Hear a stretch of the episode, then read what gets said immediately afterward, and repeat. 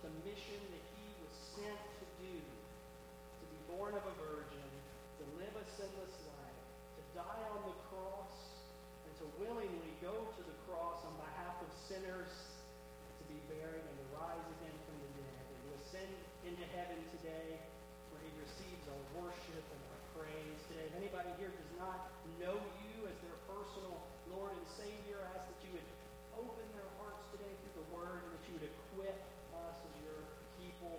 go after the 77, the 77% of our county today who is not in church and far from God.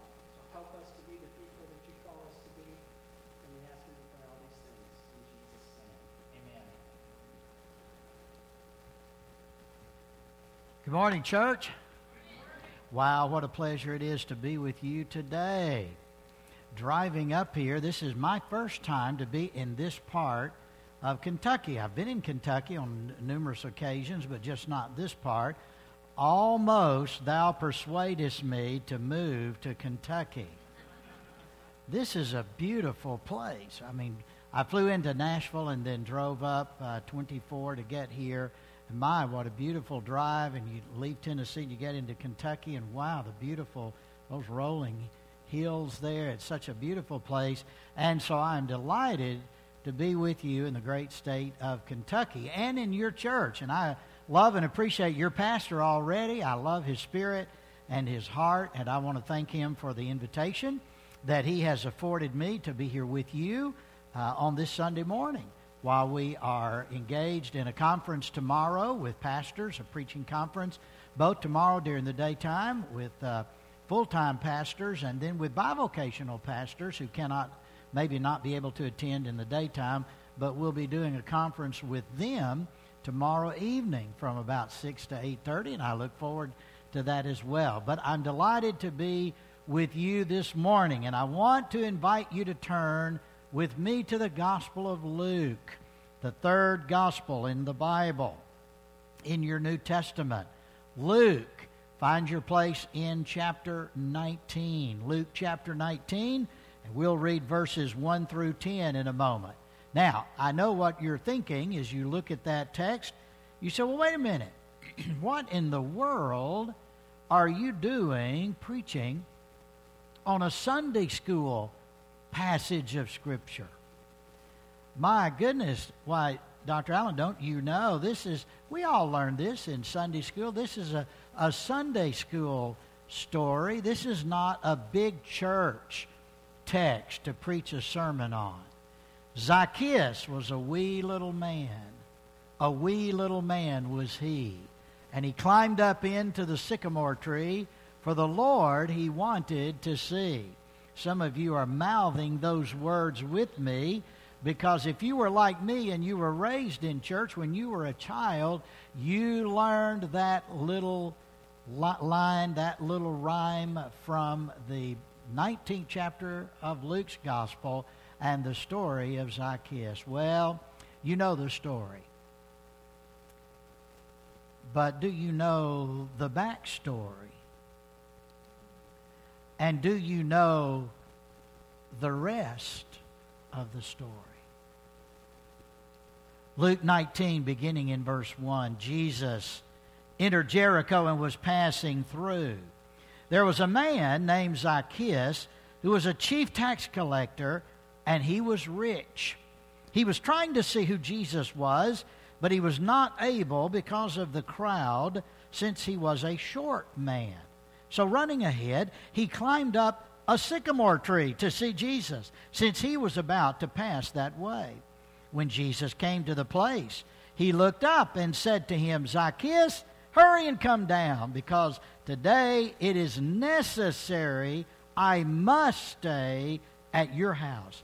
So he quickly came down and welcomed him joyfully. All who saw it began to complain. He's gone to stay with a sinful man. But Zacchaeus stood there and said to the Lord, Look, I'll give half of my possessions to the poor, Lord. And if I have extorted anything from anyone, I'll pay back four times as much. Today, Salvation has come to this house, Jesus told him, because he too is a son of Abraham. For the Son of Man has come to seek and to save the lost. If I were a travel agent in Israel in Jesus' day, and if you were to come to me and ask me for advice on the best place to take your family on a vacation, I would immediately place into your hands the Jericho brochure. Jericho. It is a beautiful green oasis in the midst of a brown and barren desert. Located 17 and a half miles northeast of Jerusalem, it is called and was then and still today called the City of Palms. It's a remarkable, beautiful place. As you approach the city, you see the stately palm trees. As you draw near, you see off to your right the beautiful citrus groves, and to your left are luscious rose gardens. Beautiful, ex- expensive perfume was made from a plant that grew only in Jericho. In fact, the name of the city, Jericho, means fragrance. It's the word that means perfume. It is a remarkable place. During the days of King Herod, he built a winter palace there.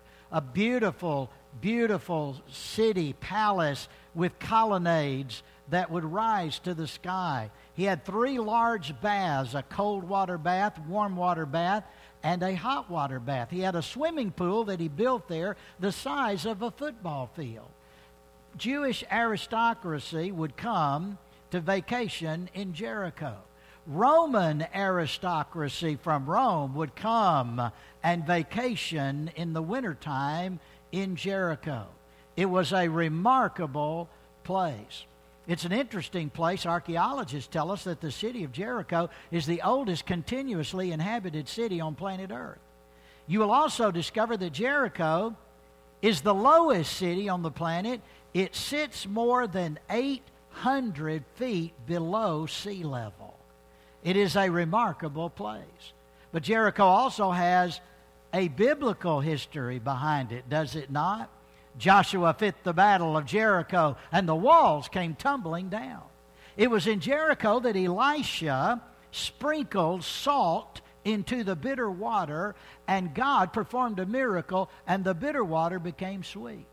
Behind the city of Jericho is the lofty crag of a mountain called the Mount of Temptation where three years earlier, Jesus, at the initiation of his public ministry, was led by the Holy Spirit into that mountain to be tempted 40 days and 40 nights. Jericho, last stop on the road to Jerusalem, is Jericho. And Jesus and his disciples are making their way up north in Galilee, they are coming southbound down the beautiful Jordan Valley on their way to Jerusalem. And the last stop on the road to Jerusalem is Jericho.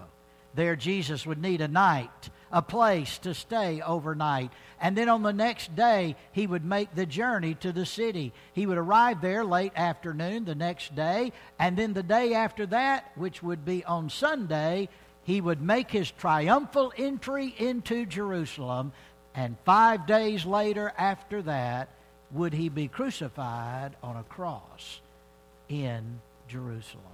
Last stop on the road to Jerusalem is Jericho. Living in Jericho, Dr. Luke tells us, is a man named Zacchaeus. We are told three things about Zacchaeus. Number one, we are told he is a chief tax collector. Now, don't let that slide by too quickly. You say, "Oh yeah, we all we've heard about tax collectors. We know all about tax collectors in the Bible." Well, yes, you do, but do you know about chief tax collectors? You see, Zach sat atop a pyramid scheme. The Romans required taxes from all of their subjects, including the impoverished Jews.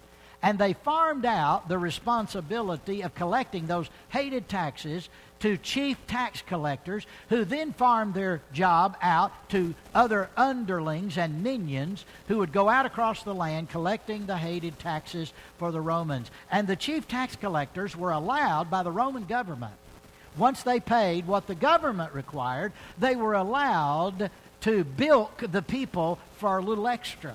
They were allowed to stick their hand into your pocket and take out a little more than was required by the government, and they could line their own pockets with whatever they could steal, confiscate from you, the people. And here's old Zach. And taxes were collected in three places in Israel. They were collected in Jerusalem, Capernaum, and Jericho. And here's old Zacchaeus, and he sits atop one of the big three. He is the kingpin of the Jericho tax cartel. And so he runs things. And because of that, he is the most hated, despicable, despised piece of scum on the planet, according to all of the other people in the city of Jericho. You see, tax collectors were hated by the people. They were considered lower than robbers and lower than murderers.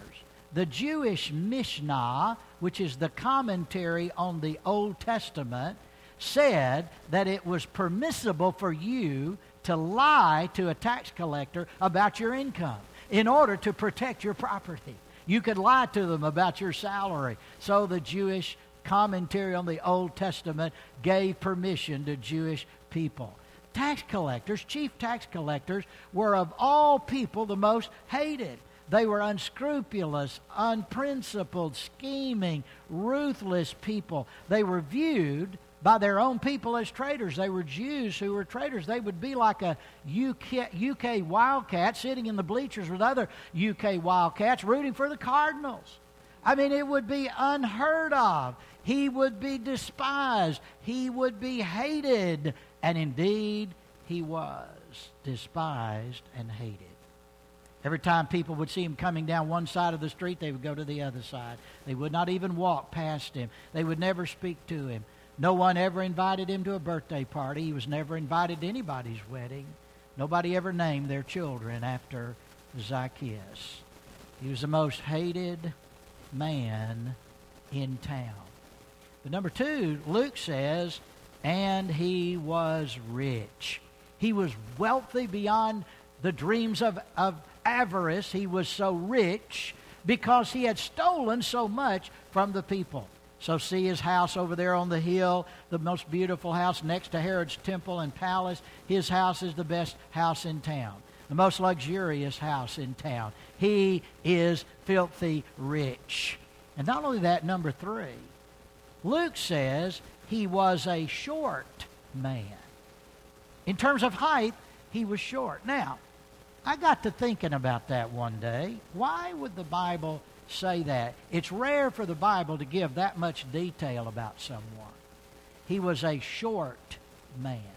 So I did a little research. I did a little research about the average height of a Jewish male in the first century, in Jesus' day. Guess what I discovered? The average height of a Jewish man in Jesus' day was five feet six inches tall. That was the average height. Now, take a good look at me. I am five feet six inches tall. If I'm wearing the shoes I'm wearing with regular heels, otherwise I'd be about five, five and a half. I am, in American culture, a short man. Most of the men in this room are taller than I am because in American culture, the average height is well over five feet six inches tall. That's why most of you men are taller than I am. I am a short man in American culture. Well, if the average height in Israel was five feet six, and if the Bible goes out of its way to tell us that Zacchaeus was a short man, then he must have been considerably shorter than I am. And so short was he that when Jesus came to town and everybody came out to see Jesus, poor old Zacchaeus, because he was short, he couldn't get in edgewise, couldn't elbow his way through the crowd in order to see Jesus because of his short height. on the day Jesus came to town, folks, I mean, everybody had heard about Jesus. They had not met him, most of them, but they had heard about him. They had heard about his preaching. They had heard about his teaching. They had heard about his miracles. And the whole city, everybody had come out to see Jesus. I mean, this is like Elvis and Princess Diana and Michael Jackson and the Pope have all come to Jericho at the same time. And everybody has come out to see him. I mean, there are graybeards on crutches, and babies in mothers' arms, and everybody in between, pushing, pulling, shoving, jostling, trying to get down to the center of the street in order to see Jesus as he passes by. And here's little Zach, and he can't get through. But being the unscrupulous entrepreneur that he was, he knows that right down the road where Jesus will pass is the Ficus sycamorus, a sycamore tree. A tree that grows to about 40 feet in height. It has a large round trunk, and the branches of the tree grow out almost parallel to the ground. And therefore, a sycamore tree is one of the easiest trees to climb. And so old Zach scampers down the road, scampers up the trunk of that tree, finds himself a limb where he can perch right over the street where Jesus is about to pass by. I mean, he's got the best view of anybody. He's on the 50 yard line, he is right behind home plate. He's got the best seat in the house. And Scripture says as Jesus passed by, he stopped. And he looked up and he said, Zacchaeus, you come down from that tree. Today I must stay at your house. Zacchaeus was shocked. He couldn't believe it. He could not have been more surprised if the tree itself had called out his name. How in the world does this man Jesus know my name? I've never met him before. And not only that, he is asking to come and to stay in my house. Zacchaeus was shocked, he was surprised, but he was joyful because the Bible says, quickly did he come down and he welcomed Jesus joyfully. Look at that. He quickly came down and he welcomed Jesus joyfully. You know, who do you think is the meanest, most unscrupulous, man who lives here in this community? Who is the worst sinner here? Who is the man who is the least likely person to ever darken the door of a church, much less get saved? Who would that person be? That's who Zacchaeus was to everybody else in town, and yet Jesus stopped, looked up, called him by name, and said, Come down today, I must stay at your house. You know, there's something interesting about that to me. Jesus is blind to something. He's blind to something. Jesus is blind to crowds. He only sees individuals. He doesn't see the crowds. He only sees individuals. He sees Bill and Susan and Tom and Mary, John, Tammy. He doesn't see the crowds. He only sees individuals.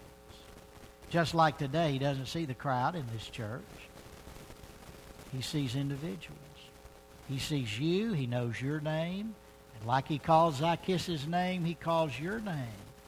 Especially those of you, if you do not know Christ as your Lord and Savior and you're in this building today, He's calling your name. He is inviting you to come to Him and find forgiveness of your sins and salvation. Zacchaeus couldn't believe that Jesus would speak to him and invite himself to stay in his own home. Joyfully, he comes down. He welcomes Jesus joyfully. But Verse 7. All who saw it began to complain. He's gone to stay with a sinful man. This is how we know that most of the people who lived in Jericho were Baptists.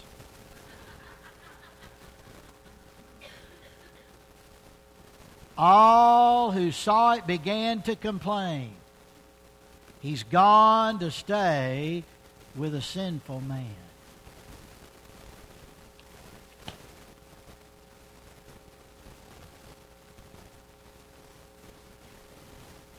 Can you believe that Jesus is talking to that sinner chief tax collector?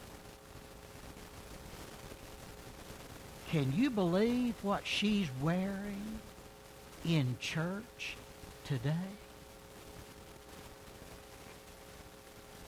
Can you believe that they came into our church? Can you believe that those people of a different color dared to come into our church today?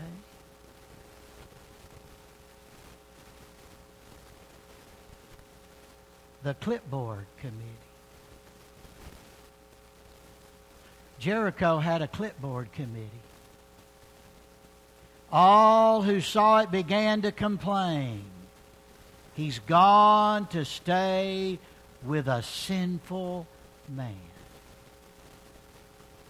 Have you ever noticed how some of us, church people, are not nearly so interested about the salvation of those who aren't in our group as Jesus is? You ever noticed that? Have you ever noticed that some of the most critical people on the planet are church people? Have you ever noticed how many people in our churches are members of the clipboard committee?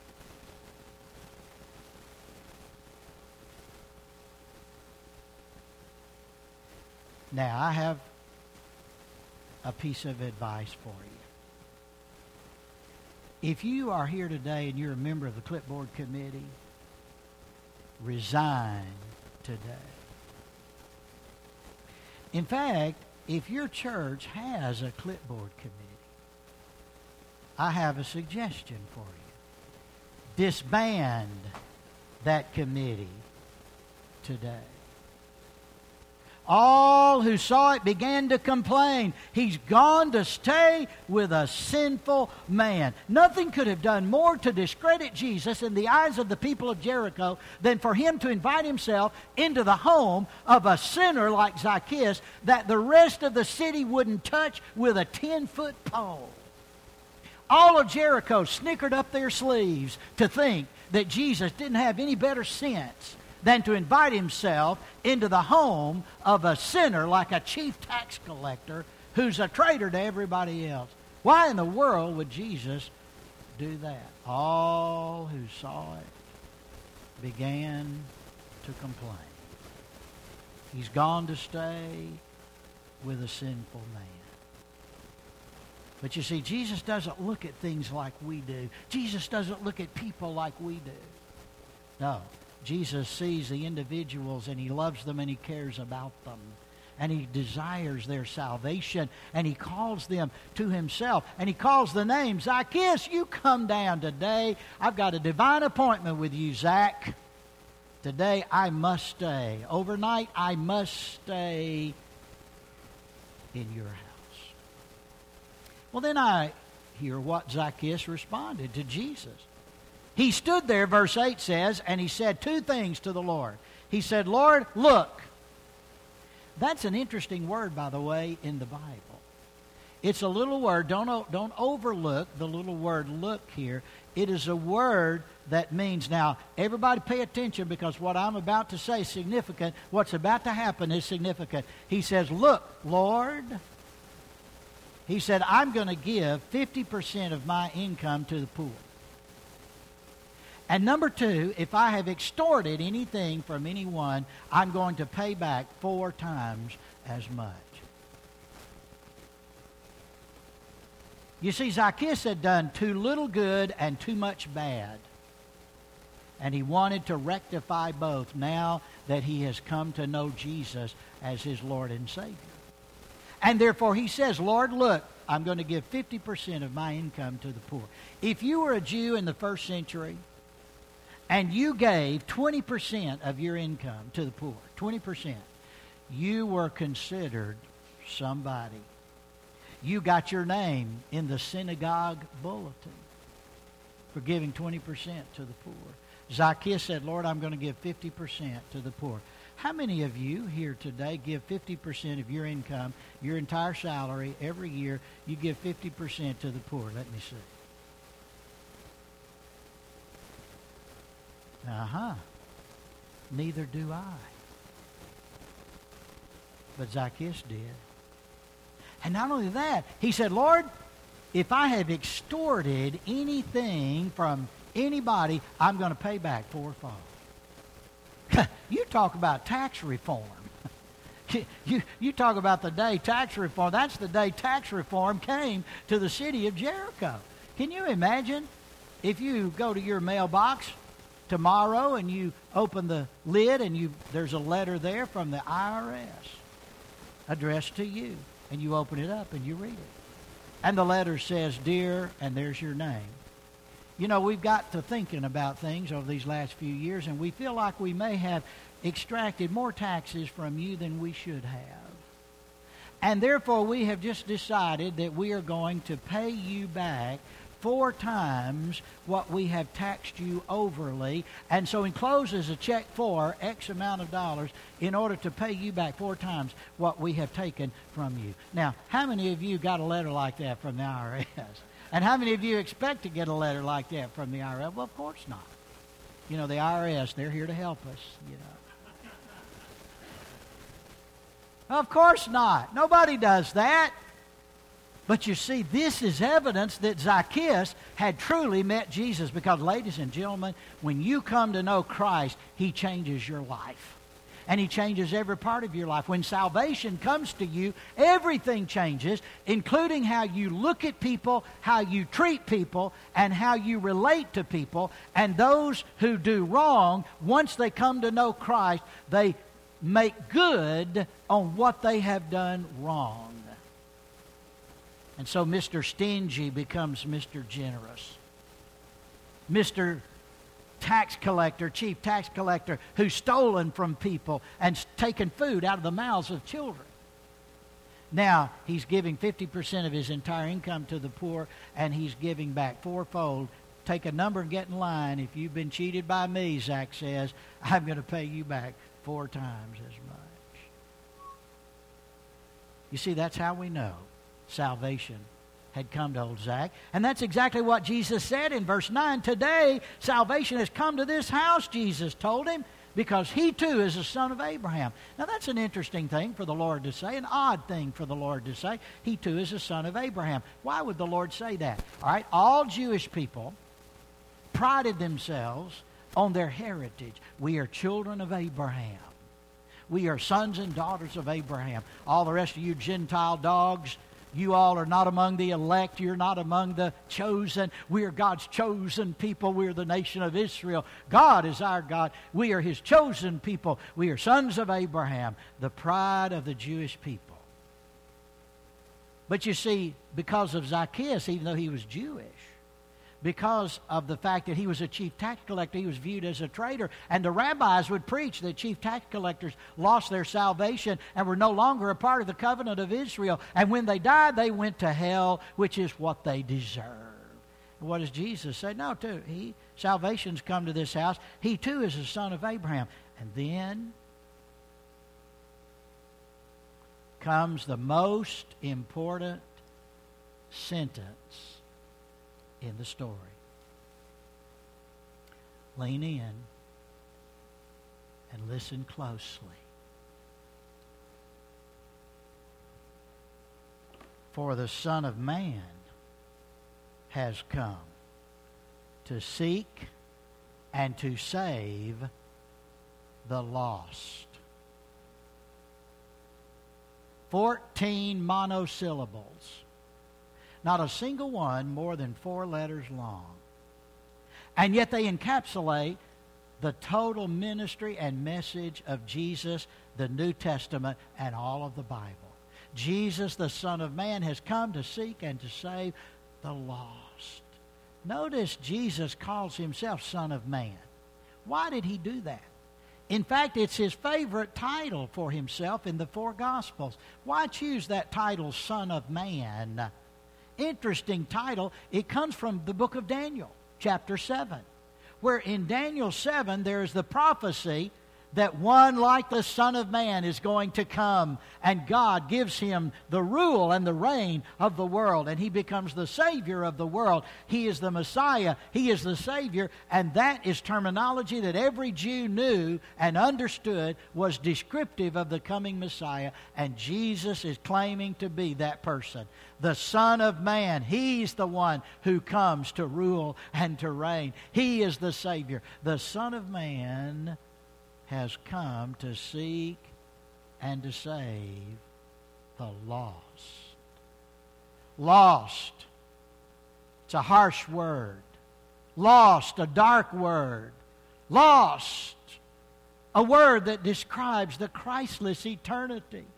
A loss that describes those of you who don't know Christ separated from God for all eternity in a place called hell. Lost. It's an apt word that describes the condition of every person who does not know Christ. Lost. Lost dog. Lost ship. Lost son. Lost. By the way, there are two kinds of lost. First, there is lost beyond recovery. The ship sinks to the bottom of the ocean. It's lost beyond recovery. You may build another ship, but that ship is lost. Your house burns to the ground. That house is lost beyond recovery. You may build another house, but that house is lost. It's lost beyond recovery. But there's another kind of lost. There's lost and found. Have you ever lost something and then found it? Of course you have, every one of us in this room. We know what it is to lose something. Sometimes we lose something and we never find it. But on other occasions, we may lose something, and later, a day later, a week later, a month later, even a year later, we find it. Lost and found. Jesus talked about lost and found. Four chapters to the left of Luke 19 is Luke 15. And in Luke 15, Jesus told three stories. He said, There was a lost sheep. 99 were safe over here, but the shepherd left them in care of others, and he sought that lost sheep, and he found him, put him on his shoulders, and brought him back to the 99 who were saved. My sheep, it was lost, but now it is found. There was a woman who had 10 coins, and she lost one of those coins.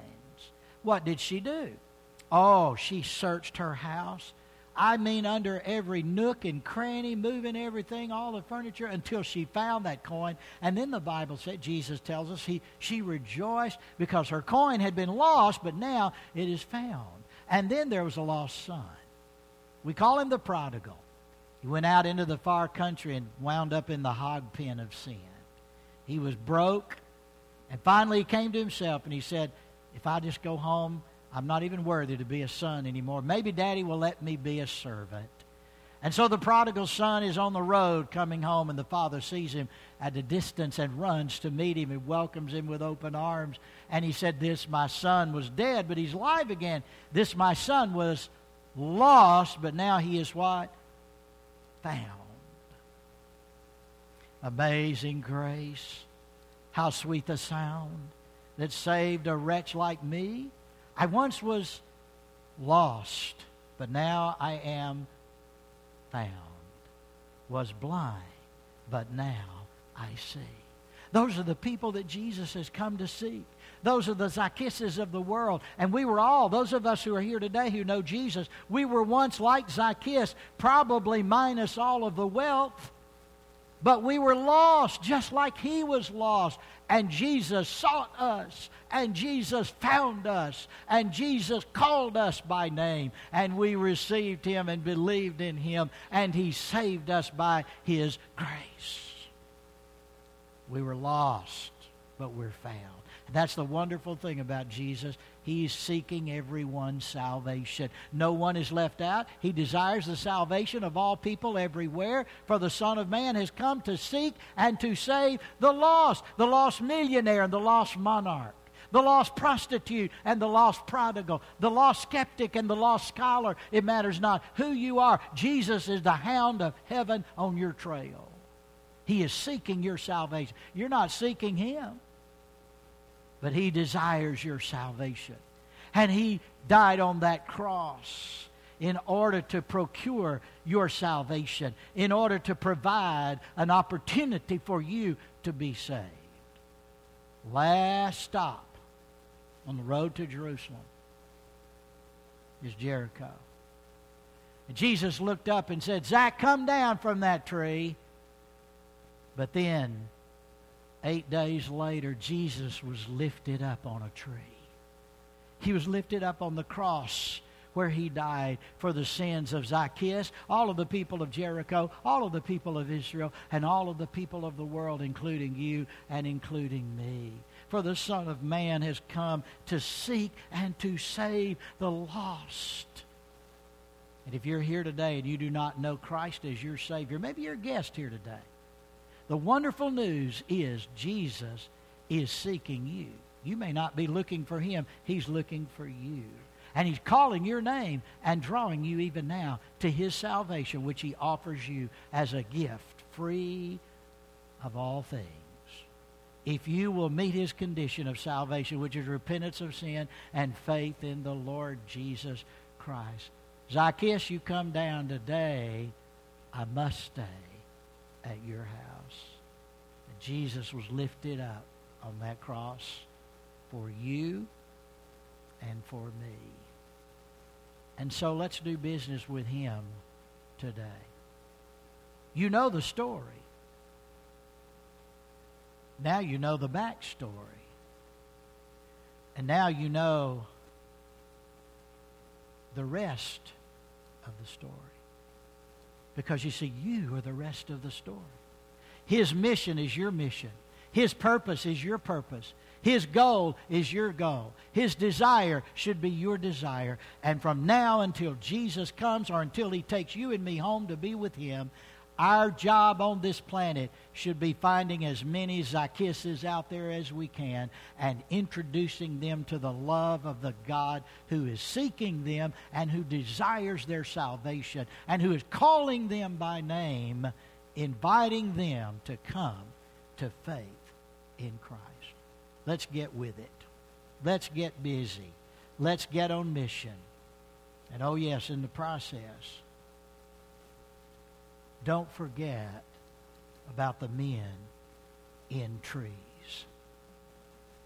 Father in heaven, as we come to this time of response, Lord, a time where your people respond to your word. I pray right now that you would speak to every heart. And if there is one person here without Christ, Lord, help them today to come to Jesus. Oh, Lord, as you are even now drawing them to faith in Christ, convicting them of their sin, I pray, Father, that they would place their faith in Christ and become a member of your kingdom and a member of your people who are yours. Lord, speak to us as Christians. Lord, help us from this message, from this passage of Scripture, from this story. Many of us have known from childhood, but Lord, let this be a reminder to us and an encouragement to us and a challenge to us today that we are on mission with you to, to encourage people and share with people the love of Christ. Lord, thank you for Jesus and for this wonderful story that teaches us your love for us. So now let us respond as you lead us. In Jesus' name I pray. Amen. Would you stand to your feet? Pastor is here. Prayer altar is here. You may just want to come and kneel and pray and then go back to your seat. Whatever you need to do, come. If you need Christ, would you come and let us pray for you and lead you to the Savior today? Now is your time. Would you come even now, right now?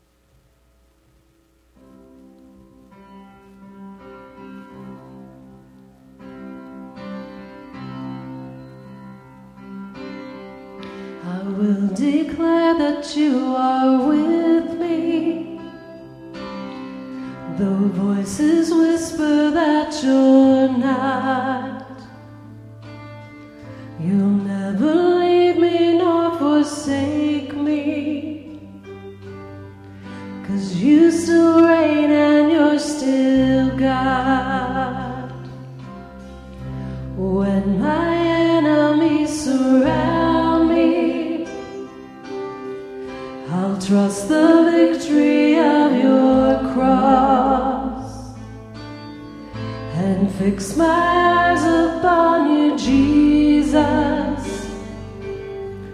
For you are.